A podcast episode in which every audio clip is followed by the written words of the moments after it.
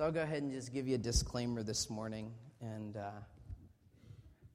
as we're in this series today, we're going to be covering uh, the second I am statement. And uh, we're going to be talking about I am the good shepherd. And, and you know, there's a lot here. And uh, so we'll just see how far we get today. And maybe we'll pick up tomorrow. no, pick up next Sunday. But we're talking in the book of John over the next several weeks. We'll pause in two weeks as we have a guest missionary, then we'll continue on from there. But we're talking about these I am statements that came from the lips of Jesus. Last week we talked about that he said that I am the bread of life, that he's the sustainer, and that he satisfies. What I said was that I believe that these I am statements are like an author writing seven chapters to a book. It would be like putting seven pieces of a diagram together, or a child putting seven puzzle pieces together. And when you see these I am statements, these seven I am statements, you get kind of a perfect picture into the character and nature of, of God through Jesus. And one of the things that I just want to share briefly as we're going to continue on in this series, just kind of a doctrinal note, because I know that um, uh, it's over and over in, in the book of John, and, and uh, you know, churches typically don't talk a whole lot about doctrine, but doctrine is important because it's kind of the foundation of, of our beliefs. And uh, one thing that I want you to turn to in John chapter 14, this is just by way of introduction, verse 7. Uh, says, When you see me, you see the Father. Or verse 9 says, Anyone who has seen me has seen the Father. So as Jesus is declaring, like several weeks ago, when you see me, you're seeing God the Father. The Father and I are one. And uh, this is not a reference to uh, oneness theology. Oneness theology believes that, that God is kind of absolutely one with no uh, distinct persons, that Jesus Christ is the fullness of, of uh, the Godhead incarnate. And we believe as a church that, that the one true God is self existent, the I am, He's the creator of, of all things, the Redeemer of, of mankind, but that He embodies Himself. We saw in, that, in the song earlier, it talks about the Trinity, that that he, he's associated with three distinct persons the Father, the Son, and the Holy Spirit. Jesus taught this throughout the Gospels. And a great reference for that is in John chapter 14, verse 16, where Jesus clearly references, he says, I and I, Jesus, will ask the Father, and he will give you another advocate to help you with and to be forever, the Spirit of truth. The world cannot accept him because he neither sees nor knows him, but you know him, for he lives with you and will be in you. So this morning we're going to be in John chapter 10, uh, talking about the life of the Good Shepherd. I want to share just briefly before we get to this portion of Scripture this morning a bit uh, of the context, because we see in chapter 9, uh, verse 1, that Jesus is in the city of Jerusalem for a two month period of time, kind of between the feasts of the tabernacle and the feasts of uh, dedication. We see that in, in John chapter 9. We see as, as the, the period of time, it's ending uh, kind of the period of time of Jesus' public ministry. The final stages are beginning to pan out. And we see that the religious leaders are ultimately rejecting Jesus. And, and we see that they're not uh, for what he's standing for. They don't believe that he's the Messiah and so forth. And it's interesting, you know, that when you read the context of chapter 9, and, and verse and chapter 10 that there's no new audience that is suggested or mentioned. So you can come to chapter 10 with the conclusion that Jesus is primarily speaking to the Pharisees in chapter 10 of the book of John, though others, I'm sure, are there as well. We also see this because there's a reference to the healing of the blind man and, and the demon possessed that Jesus also mentions in chapter 8. And so it's important to keep the audience as we approach chapter 10 uh, in mind. Our key verse this morning is John 10, 11 through 12, where Jesus says, I am, say, He is, the Good Shepherd. The Good Shepherd lays down his life for the sheep. Shepherd and sheep, shepherd and, and sheep. We see this over and over in John chapter 10. And so it reminded me of a story I heard uh, years ago. And uh, there was a, a, blonde lady that uh, was just kind of sick and tired of the stereotypical blonde jokes. Have you heard those before? you ever see the picture of the blonde corn maze where it's an empty field with one corn stalk in it, you know? And she just kind of got sick and, and tired of the blonde stereotypes, so she decided, you know, I'm going to go ahead and dye my hair red and see how this thing goes. So she goes out, she dyes her hair red, and, and she gets in her car the following day, and she's driving through the countryside and comes across this large pasture that's filled with a bunch of sheep. So she pulls her car over and she's thinking, you know, I'm going to test this out, see, see what's going on. So she pulls over, kind of gets out of the car, and the shepherd comes over. And this redheaded lady at this point says, If I can guess the number of sheep that are out grazing in this field today, will you give me one of them? And the shepherd, knowing exactly how many sheep were there, he just figured, you know what, there's just no way she's going to guess. He said, So, uh, yeah, sure, I'll, I'll, if you can guess, go ahead, you can take one of the sheep. And she said, Okay. 264. And he's standing there like, Oh my goodness. How did two, she got it right? And he's kind of beside himself. He's like, Go ahead, pick a sheep. So she grabs the sheep, kind of opens the back door of her car, puts the, she- puts the sheep in the car. And she's feeling pretty good about herself, you know, not stereotypical, you know. So she's getting ready to pull off with this sheep. And uh, he kind of comes over and he taps his, you know, little staff on her window and he says, I got one last question for you. If I can guess your real hair color, will you give me my dog back? And uh, it's called artificial intelligence, right? My wife is blonde, so. sheep and shepherds, sheep and shepherds, sheep and shepherds. We come to this portion of scripture and it's like, what's with sheep and, and what's with, with shepherds? And so we're going to talk a bit about this because it's very, very significant to the life of Jesus as he's defining himself. He's saying, I am not just a, a shepherd, not just an okay shepherd. He says, I am the good shepherd. Now, sheep in that particular culture, in the economy of Israel, were, were very significant. They would produce meat and milk and wool for clothing. They were an integral part of that society. Many families, kind of their economic standing was based on, on the number of cattle that they owned, and that would uh, be the number of sheep and goats and so forth. And they were used in many trade deals. So they would trade, you know, animals and so forth because back then it was just kind of that's what you did.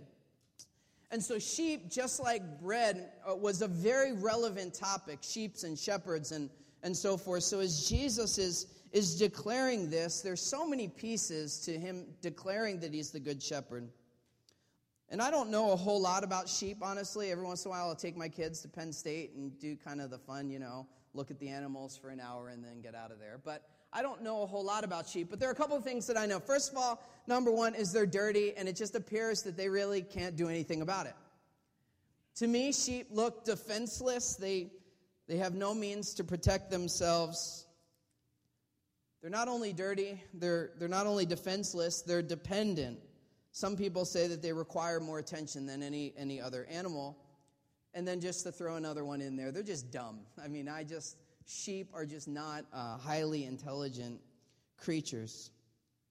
And so, in the time that Jesus is saying, I am the good shepherd, he, the relationship between the shepherd and the sheep was very specific, it was very special, it was very personal. And so, Jesus is painting this vivid picture to the Pharisees who clearly knew that shepherds would, would have a flock of 10 or would have a flock of 50 or perhaps several hundred. And they clearly knew that shepherds and sheep were very personal. They, they knew one another's as the, as the shepherd would cry out, the sheep would know the shepherd's voice. And so we're going to read for a bit uh, in John chapter 10, verses 1 through 21. And so you can turn there and just stay there for a while. Beginning in verse 1, it says, Very truly I tell you, Pharisees, so it's a reference that he's speaking to the Pharisees. Anyone who does not enter to uh, the sheep pen by way of the gate, but climbs in by some other way, is a thief and a robber. Verse 2 The one who enters the gate is the shepherd of the sheep. The gatekeeper opens the gate for him. The sheep listen to his voice. He calls his own sheep by name and leads them out. When he has brought out all his own, he goes on ahead with them, and his sheep follow him because they know his voice. Verse 5. But they will never follow a stranger. In fact, they will run away from him because they don't recognize the stranger's voice. Jesus used this figure of speech, but the Pharisees didn't understand what he was telling them. Therefore, he said again, Very truly, I tell you, I am the gate for the sheep. All who have come before me are thieves and robbers, but the sheep have not listened to them. I am the gate, again, he says. Whoever enters through me will be saved. They will come in and go out and find pasture. Verse 10 The thief comes only to steal, kill, and destroy, but I have come that they may have life and life to the full. So, the first section of this chapter in the book of John is, is, Jesus is talking about gates. And this is interesting, it's fascinating to me because if you study the particular city of, of Jerusalem, Jesus is standing in a very specific place where hundreds of years earlier, the prophet Nehemiah says this. In chapter 3, verse 1 says, The high priest and his fellow priests, they went to work rebuilding the sheep gate so Jesus is representing sheep and he's representing, and he's saying, I am the gate. And hundreds of years prior, the prophets are recording that they're rebuilding and they're working on the sheep gate. And so, what do we know about the sheep gate? Because it's referenced near the pool of Bethesda as you read through scripture. And we know that this gate is, many scholars believe that it was the first the gate that was built uh, in the temple area where sheep and lambs would come and they would be offered, they would be brought into the city by way of the sheep gate as a sacrifice. So once they went through the gates, they would enter the, the temple courts, and the, you know there was only one gate that they would go in, and then they would be split up into two, and no one would would enter through the sheep gate. No animal would come in and would go out, but they would come in and they would be sacrificed. It was a place of no return as they were being sacrificed for the sin of, of men. And so now Jesus is saying, not only am I the shepherd, but he's getting to that and he's saying, I am the gate. Basically, he's referencing the cross, saying that I am the sacrifice that will be made for the sins of the people. Which is why John, it begins in chapter 1 as Jesus is entering the city. In verse 29, he declares, He says, Look, the Lamb of God who takes away the sin of the world. So Jesus is referencing that he is the perfect sacrifice. He is the sinless lamb. He is the gate that provides access to the Father. And so not only he, he declares that he's the gate, but he goes on to talk about being the shepherd. But in him declaring that he's the gate, that he is kind of the final sacrifice that once and for all that that gate is no longer a one-way gate, but there's a shift that takes place, and now people can enter in and out of that gate.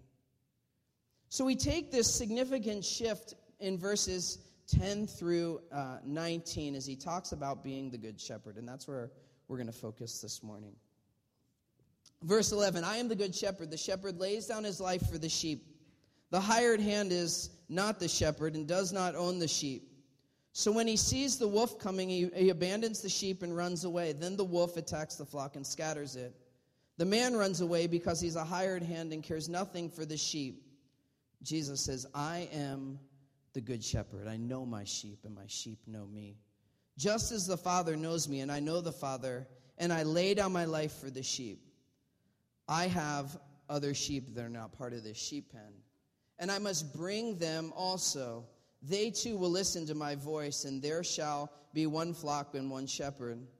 The reason my Father loves me is that I lay down my life only to take it up again. Verse 18 No one takes it from me, but I lay it down on my own accord.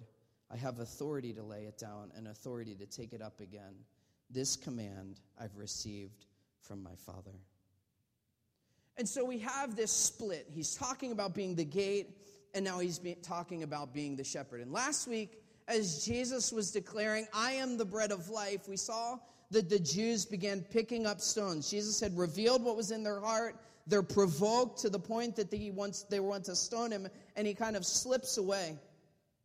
And so now, as he's declaring that he's the gate and he's talking about being the shepherd, look at the response in verse 19. The Jews who heard these words again were divided. So now there's two things that were revealed in their hearts. It says, Many of them thought that he was demon possessed and he was a raving man. They're saying, Why should we even listen to this guy? He's absolutely crazy. But then there are other people that are saying, these sayings don't really come from, from someone that's like a demon possessed person. How can a demon perform miracles, is what they're saying? How can a demon, someone that's under the influence of a negative spirit, an evil spirit, how can they open blind eyes? And so now they're kind of divided as Jesus is declaring these words because there's something that makes sense about what he's saying. There's something that's coherent. So he's clearly not possessed, some people are saying. There's something about his nature. This man is going and he's performing signs and wonders, and how could this, this be? And he's saying that I am the good shepherd, and what do good shepherds do? What I believe is you're going to begin to see as you study this text is, is, the, is the background of, of shepherds in the Old Testament. The Jewish people clearly understood bad shepherding. And as you read through the history of, of the Jewish people and the leaders that were referred to as shepherds, uh, you will clearly understand why Jesus is now standing in the New Testament and he's redefining what shepherding looks like. Because for hundreds of years, they had these stories that were passed on from the Old Testaments, words that were written by the prophets about the rulers of Israel that were more interested in feeding themselves and caring for themselves than they were for the people. A couple Old Testament references you can write down is in Jeremiah 23, verses 1 through 4, where it talks about the Old Testament uh, shepherding and, and how it was destroying the flock.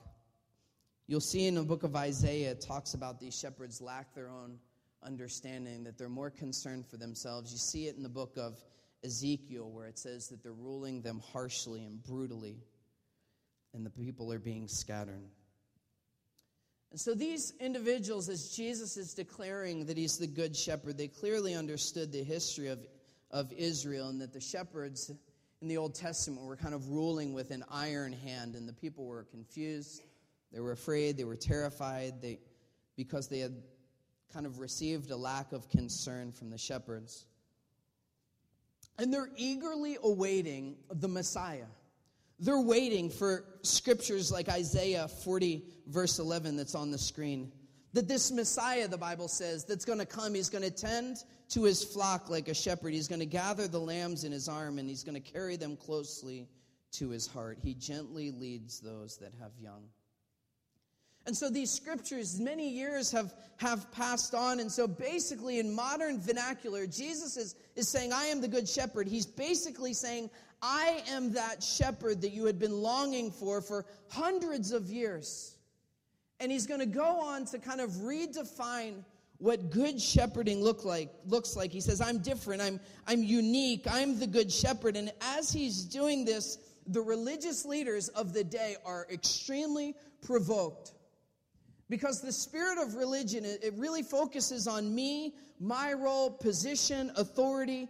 And these religious leaders that Jesus is declaring this statement to, they believe that, that, that they're thinking that God was in charge, that, you know, King David was their shepherd. And now Jesus is declaring they viewed themselves as the shepherds of the people of that particular day. And they're irate. They see it as complete heresy because Jesus is saying, No, I'm a good shepherd. And in him saying, I'm a good shepherd, he's saying to the Pharisees, You're very, there's very little difference between you and the Old Testament pattern and, and history of the bad shepherd. And so you can easily see why they would be frustrated. Because in essence, he's telling these Pharisees, You're no different than everybody else. So in verse 12 through 13, Jesus is contrasting himself with the religious leaders of the day as he's referencing hirelings who are not concerned or cared for the, for the sheep. And so it's interesting the shepherds in, in the Bible times, they carried two kind of pieces of equipment with them. The first that they would carry was like a two to four foot rod, it was meant for protection.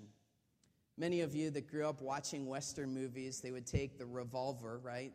And they would call it a slang word, was, was the rod. It was used for protection. So the shepherds would have this two to four foot uh, kind of rod that they would carry with them. It was basically like a club. And they would wear it in their belt and they would walk around. That was kind of to protect the sheep and so forth. But then the other thing that they would carry uh, is a staff. It's interesting now that the Pope is in the U.S. that many of the bishops they carry staffs, and they, they're obviously not wooden; they're these really fancy things now. But but what they do is actually the outside of the staff when they're in their particular territory, uh, it faces out towards the people, and then when they come into another area where they are not kind of the leader of those particular people, they will turn them in. You'll notice that sometimes as you see the bishops, many of them will not that we're studying Catholicism or anything like that, but they, it's just interesting. They, they, will, they, will, they will turn it in when they're in an area that's not their quote unquote jurisdiction, then they'll turn it out. Anyway, that's free. So, anyway, so. So, so they had a, a, rod and then a staff. We see this in Psalm 23. Even though I walk through the darkest valley, I will fear no evil. With me, for you are with me. Your rod and staff, they, they comfort me. So there's a lot of correlations in the shepherd's staff. And the first thing that you see with the shepherd's staff is, is that the shepherd's staff is used in, in drawing the sheep together in kind of an intimate, uh, intimate connection. And what would happen is many times in the flock, many lambs were being born in that particular, you know, season. And what they would do is if a ewe would, would become detached from where a mother was, what the shepherd would do is he wouldn't reach out to try to grab it with his hand because he could contaminate it, and the, the, the, um, the lamb would not feed properly from the mom. And so, what the shepherd would do is he would take the staff, and I won't make Mark play lamb this morning, but, but the shepherd would take the staff and he would gently, not like in a choking, but he would gently lift that lamb and he would relocate it to where the mother was. And so it was a source of kind of protection. It was a source of, of caring as he would lift and he would relocate it. We see that the shepherd's staff was also used in the counting process. So the sheep many times would pass under, you say, well, how do you know this? You know, you could study this through history. But anyway, the sheep would pass under the staff and the shepherd would use it as a counting mechanism. It was a very personal thing. It was a very uh, important piece to, to his role. So it was a counting mechanism as he would carefully inspect the sheep. If something didn't look right with the sheep or there was an area of concern or it was limping or whatever was going on, he would take and he would use the other part of it and he would draw the, him clo- the, he would draw the sheep close to himself and he would care for the sheep because they had a very personal connection. The staff was also used, kind of the third way among probably many others is that he would use it to point them in the right direction. Not as a kind of, you know, but as the sheep were, were, were moving, and, and if one of them kind of got off course or whatever, he would gently tap it in the side. It wasn't like a club where it was like, whoosh, you know, it was just a very gentle tap. And through that relationship, he was able to guide uh, those sheep. But the staff was not kind of the source of, of protection. That was what the club was used for, but the staff was used to care for the sheep that had been entrusted uh, to the Good Shepherd. And so now Jesus is staring at the Pharisees and he's saying, I am the Good Shepherd. And in that, he's saying so many uh, things, and there are three that I want to share with you this morning. Three characteristics of the Good Shepherd. He's not just saying, I am a shepherd. He's not just saying, I am one of many. He's saying, I am the good shepherd. And I believe what he's doing is he's reestablishing what the role of the shepherd looks like. And so this is an important leadership thing because all of us, I believe, as a follower of Jesus, you are a leader. You may be a mom with children in the home and there's leadership elements in the home. You may be an employer and you have many people that are direct reports to you and you're a leader in your place of work. Perhaps you're a leader as a foreman on the job site and so forth. But it's very important that when you study the area of leadership, that I believe leadership ultimately finds fulfillment in the New Testament.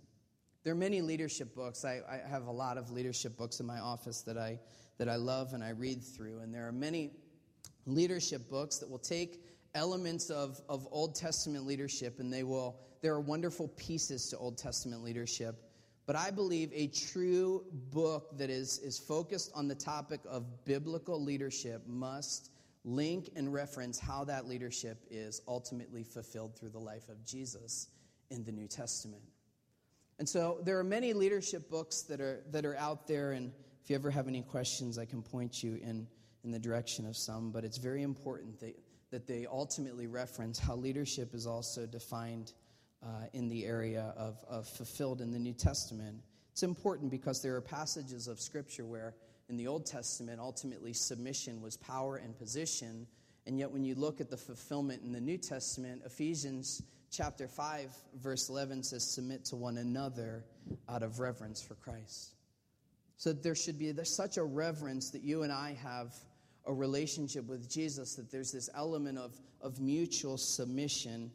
And Christ, I believe, is ultimately redefining and reminding the Pharisees of what true shepherding looks like. And to be honest with you, it's completely uh, in conflict with the, our many uh, people's worldviews and their definition of leadership. But, but the Bible pretty much goes against the grain of almost everything in our society, doesn't it? Somebody once shared a great definition with me. They said that a godly leader finds strength by realizing his weakness, finds direction by laying down his own plans, finds vision by seeing the needs of others, finds credibility by being an example, finds loyalty by expressing compassion, finds honor by being faithful, and greatness by being a servant. And so now, in Jesus referencing himself as a shepherd, you see the ultimate shift now in the New Testament. Where in the Old Testament it was power, it was position, it was authority. And now Jesus is saying, if you want to be great in my kingdom, we're not going to start with titles, but we're going to start by giving you towels and teach you what it looks like to serve your way to greatness. Three specific things that I see in this text, among many others, is that the Good Shepherd is willing to sacrifice. Jesus begins in verse 11 in this text. He says, I am the Good Shepherd.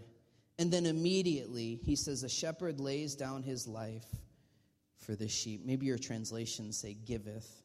In essence, it means lay down. And so in this statement, Jesus is, he's contrasting what the Pharisees understood. Because the Pharisees and the Old Testament pattern, it was leadership really was focused on the individual. It was focused on the person. And, and Jesus is now saying, you know what, it has very little to do with the personal interest. It has very little to do with personal gain, that these bad principles have now led to bad practices. And the Old Testament shepherds had led by oppression. They were concerned about themselves, what was in it for them. And Jesus is now saying, no, the, the good shepherd, he's saying, is ultimately willing to sacrifice for those that he leads. We see the wonderful example where, where, where Jesus is, he, he pauses the 99 because he's concerned with one sheep. You'd say, why would he care about one? Because he's good that over and over in the Gospels, I've been saying that he pauses the crowd like Zacchaeus and so many others to minister to the one. You can't ever become so big in, in God's kingdom that you, you lose the value and the leadership of one. Jesus, the heart of the shepherd, is always chasing after the one. And he's talking about sacrifice and ultimately, he's alluding to the cross, where the good shepherd is going to sacrifice and give his life for the sheep. That the cross is the ultimate picture of God revealed in Christ Jesus, the good shepherd who's willing to sacrifice such a degree that he's going to give everything. He's not merely pointing in the direction, but he's leading by example. That no sacrifice is too great, no cost is too high. Paul says God shows or he demonstrates his love for us. Romans 5 8, that while we were yet sinners, he died. That he took that first step. And you've got to picture this because as he's talking to these Pharisees in the New Testament, you've got to think about it. He's in the shadows of the temple grounds where these sheep were being raised in the shadows of, of the temple areas for the sole purpose of being sacrificed. And yet now Jesus, who's the perfect, sinless sacrifice, is now standing in that same area and he's declaring with his lips that he's going to lay down his life. I think the questions that I would say are this. So, what is the, the, the, natural thing that you and I should be willing to sacrifice to see his kingdom established through our lives? What are we holding to so closely that you and I should be willing to surrender sacrificially, openly? That the Good Shepherd leads through sacrifice. The second is that the Good Shepherd is filled with sympathy. We see on in, in the Gospel of John that Jesus saying he's the Good Shepherd, he gives his life for the sheep. But what follows is he's not necessarily talking about sacrifice, but we see the deep care and sympathy that he has for the sheep. Here, Jesus again is contrasting with the, the history of the bad shepherds in the Old Testament, and now he's alluding to the Pharisees being the bad shepherd, where in verse 13, he says the hireling or the hired hand does not care for the sheep. Jesus is basically saying that there are these people, and he's referencing that the Pharisees are these people, and he's, he's Jesus is like, he, he doesn't hold anything back. He's looking them in the eye, and he's saying, You're being paid to work. You have very little interest for the sheep. You're concerned about yourself. And he's looking them in the eye, and he's saying, They're a bunch of of hirelings that the hired hand doesn't own the sheep. He's not vested in them. So there's this lack of the deep affection because he doesn't identify with them. And Jesus is now saying, In me is the good shepherd, and I know the sheep. In verses 27 through 28, he says, They are mine and I am theirs, basically by surrender and sacrifice. And here's how he says it He says, They listen to my voice, and I know them and they follow me. I give them eternal life, and they will never, or they shall never perish. No one will snatch them out of my hand. This word that's used, this no word in the original language, is not an intellectual no, but it's an experiential no. And it's used kind of as a Jewish idiom for the describing uh, physical intimacy between a husband and a wife. It's not head knowledge, but it's experience. And so Jesus is saying, I know, I know the sheep. When it comes to this area of leadership, I believe what Jesus is doing is he's saying that this knowing that there needs to be a level of openness and transparency in all of our lives. I want to challenge you as you're trying to, to share the gospel, you're trying to represent Jesus. You, as a follower of Jesus, are a leader by nature. I think there is very healthy times that you lead by example through openness and transparency. There are many times as you're, you're sharing your faith with someone, they're, they're looking for testimonies. They're looking for stories of God's faithfulness. They're looking to see that, you know what, at the end of the day, none of us are perfect. And as you share with this level of of open, openness and transparency, what I believe you're doing is you're, you're letting the guard down for people because you deeply care that they know Jesus. You deeply care, and it's in your vulnerability and your transparency that Jesus many times uses those conversations and he works in, in people's lives. Look at the personal pronouns. I know my sheep, and the sheep know my voice. I came that they may have life. I lay down my life for them. They follow me. No one will snatch them out of my hand. You just kind of get this sense of the incredible bond that Jesus has as the good shepherd with the flock. It's profound because it's personal, it's strong. He deeply cares for them. In verse 15, he says, Just as the Father knows me, I know my Father, and I lay down my life for the sheep. I believe that once you begin to discover this in, in your life as a follower of Jesus, how well he personally knows you, the more and more, how could we not surrender everything to him?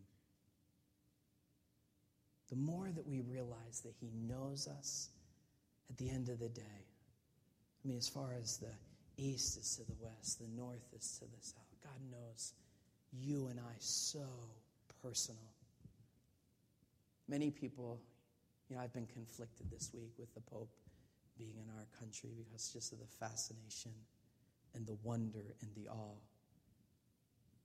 And just this is personally me, but I feel like our nation is welcoming the symbol of religion, and yet they're kicking the sacrifice out the back door and they're saying, Jesus, we don't want anything to do with you.